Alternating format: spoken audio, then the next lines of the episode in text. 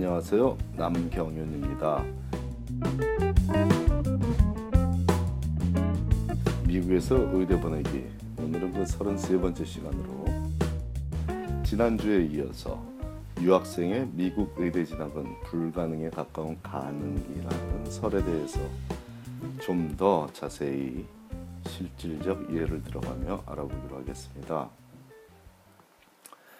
유학생의 미국 내 의대 진학에 대한 실질, 실질적 분석, 이는 물론 한국 유학생의 경우를 분석하고자 하는 것입니다. 캐나다 유학생은 그나마 한국 유학생보다는 유리한 입장이 있기 때문이죠. 물론 이 분석은 필자가 직접 지도한 학생들에 국한되는 경우이다 보니 모든 유학생들을 대변하기는 어려울 수도 있지만, 적어도 유학생의 미국 의대 진학은 불가능에 가까운 가능이라는 궤변을 소멸시키기 위해서입니다. 일단 유학생들이 진학한 의대는 하버드 의대, 스탠퍼드 의대, 예일 의대 등의 최고 명문 의대뿐만이 아니라 엔 와이 유 의대, 피츠버그 의대와 조지 워싱턴 의대를 비롯한 다수의 의대이고, 주로 흑인 학생들을 선발하는 의대치대로서 흑인들의 하버드라고 불리우는 하워드 치대에 진학한 유학생도 있습니다.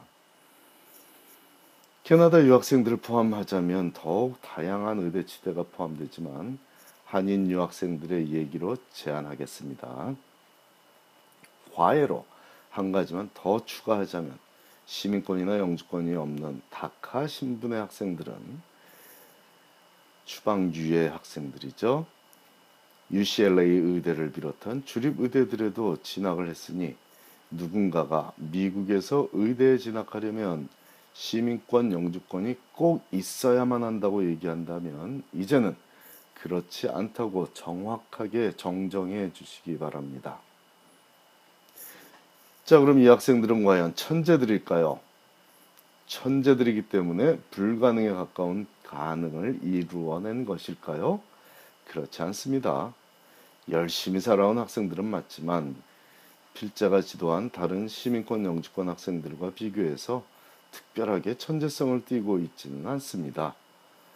물론 필자가 복이 많아서 명문대학 전과목 예의를 받는 학생들을 많이 지도하다 보니 위와 같이 말하는 특권을 누린다는 점은 인정합니다.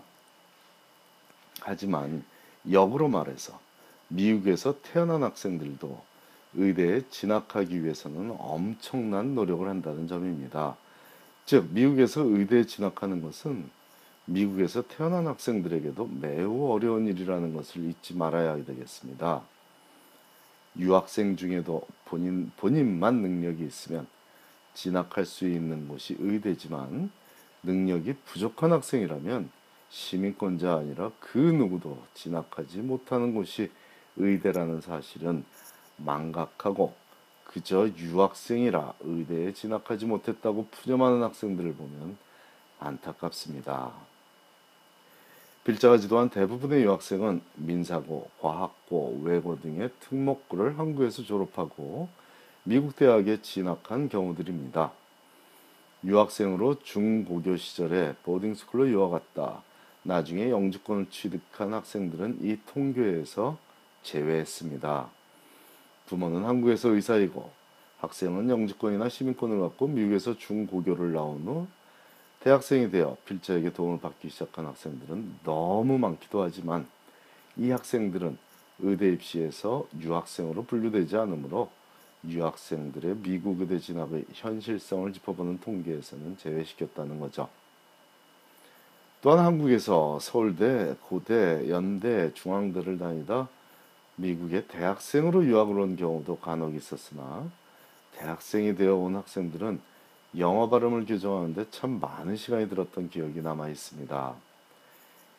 인터뷰를 거치지 않고는 진학할 수 없는 곳이 의대나 치대이다 보니, 유학생들을 프로그램에 받을 때는, 제가 지도하는 프로그램에 받을 때는 의식적으로 영어로, 영어로 대, 대화를 해보고서 판단을 하기도 합니다. 발음이 조금 안 좋은 건 그나마 극복이 되지만, 영어로 하는 대화 수준이 너무 부족한 학생은 인터뷰에서 필히 불이익을 당하는, 당하는 것은 자명한 일입니다. 자, 필자가 언급한 유학생들의 학교 이름이 민사고다, 외, 과학고다, 외고다, 서울대, 고려대 뭐 이렇다 해서 이들은 특별한 불이익이 당연히 되는 거 아닌가 하고 생각하는 독자가 있다면 생각을 다르게 하기를 권합니다.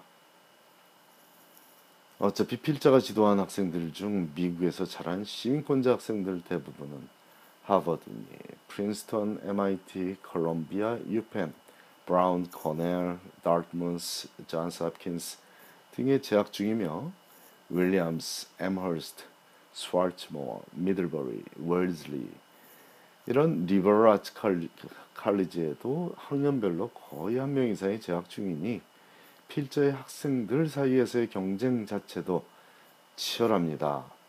이렇듯 시민권자 학생들도 힘들게 진학한 대학에서 몇 년 동안을 남들보다 더 열심히 공부하고 봉사한 후에도 의대에 진학한 것이 어려운 일인데 무턱대고 유학생이라 의대에 진학을 못했다고 말하는 것은 무책임한 발언입니다.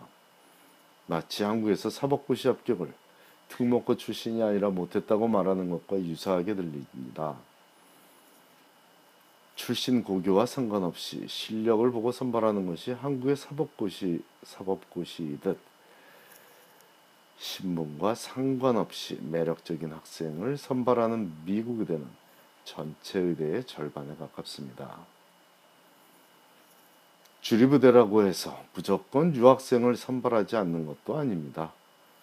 주립의대 중 최고인 유씨 샌프란시스코 의대가 유학생을 약 삼, 사 년에 한 명씩 선발하기에 그 이유를 물어봤죠.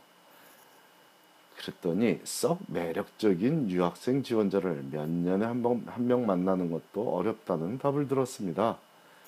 지레 겁을 먹고 지원조차 하지 않았다는 의미겠죠. 차라리 하버드 의대에는 모두 열심히 지원을 하므로 실제로 하버드 의대에는 매년 수십 명의 전세계 유학생들이 진학해서 꿈을 키우고 있습니다. 다시 강조하지만 본인만 공부 열심히 열심히 노력하면 가능합니다. 물론 영어 성적이 뒷받침되어야 하는 것은 너무나 당연해서 더 이상 강조하지 않겠지만 민사고나 외고를 졸업한 학생들이라고 미국에서 태어난 명문 대학생들보다 나은 실, 영어 실력을 갖췄다고 생각하는 과대망상은 일단 버려야겠습니다. 네, 힘든 일은 맞습니다. 하지만 유학생이라 힘든 일이 아니라 의대 진학 자체가 힘든 일입니다. 한국에서도 의대 진학이 쉬운 일이 아니고 미국에서도 의대 진학은 힘든 일입니다. 감사합니다.